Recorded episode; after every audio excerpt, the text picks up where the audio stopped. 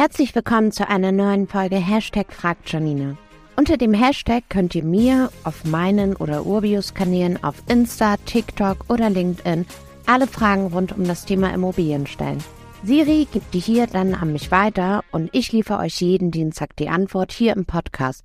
Jetzt bin ich gespannt, welche eurer Fragen Siri heute dabei hat.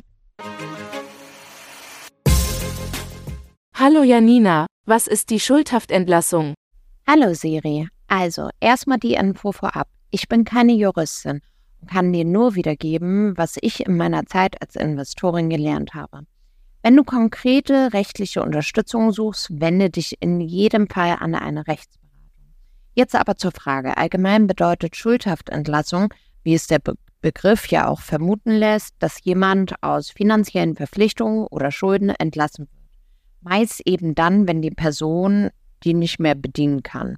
Im Kontext, wenn es um Immobilien geht, geht es bei Schuldhaftentlassung darum, dass du aus einer bestehenden Finanzierung rauskommst oder besser gesagt entlassen wirst und die monatliche Rate oder deinen Anteil daran nicht mehr zahlen musst.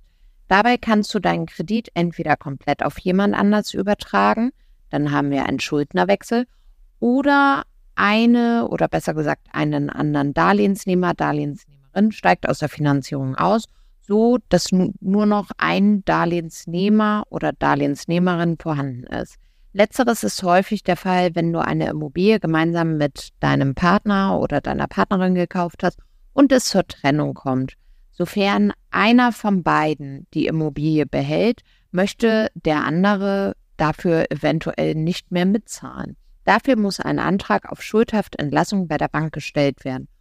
Dann beginnt die Bank mit der Prüfung. Bedeutet also, dass die Bank nicht zustimmen muss. Schließlich hat sie den Kredit ja auch vergeben mit den Voraussetzungen, dass zwei Personen mit dann auch zwei Einkommen diesen zurückzahlen. Stimmt die Bank dem Antrag zu, kann es sein, dass die neue Finanzierungssumme höher ist als die eigentliche Restschuld. Das liegt eventuell an der anteiligen Vorfälligkeitsentschädigung, sofern diese mit dazukommt. Danke, Janina. Bald habe ich sicher weitere Fragen an dich. Gerne, Siri. Ich freue mich auf weitere Fragen. Und wer da draußen noch eine Frage hat, immer gerne über Social-Kanäle auf mich oder Urbio zukommen. Dann gibt es die Antwort hier im Podcast. Und wenn ihr keine Folge verpassen möchtet, folgt dem Feed hier. Bis nächste Woche. Mach's gut.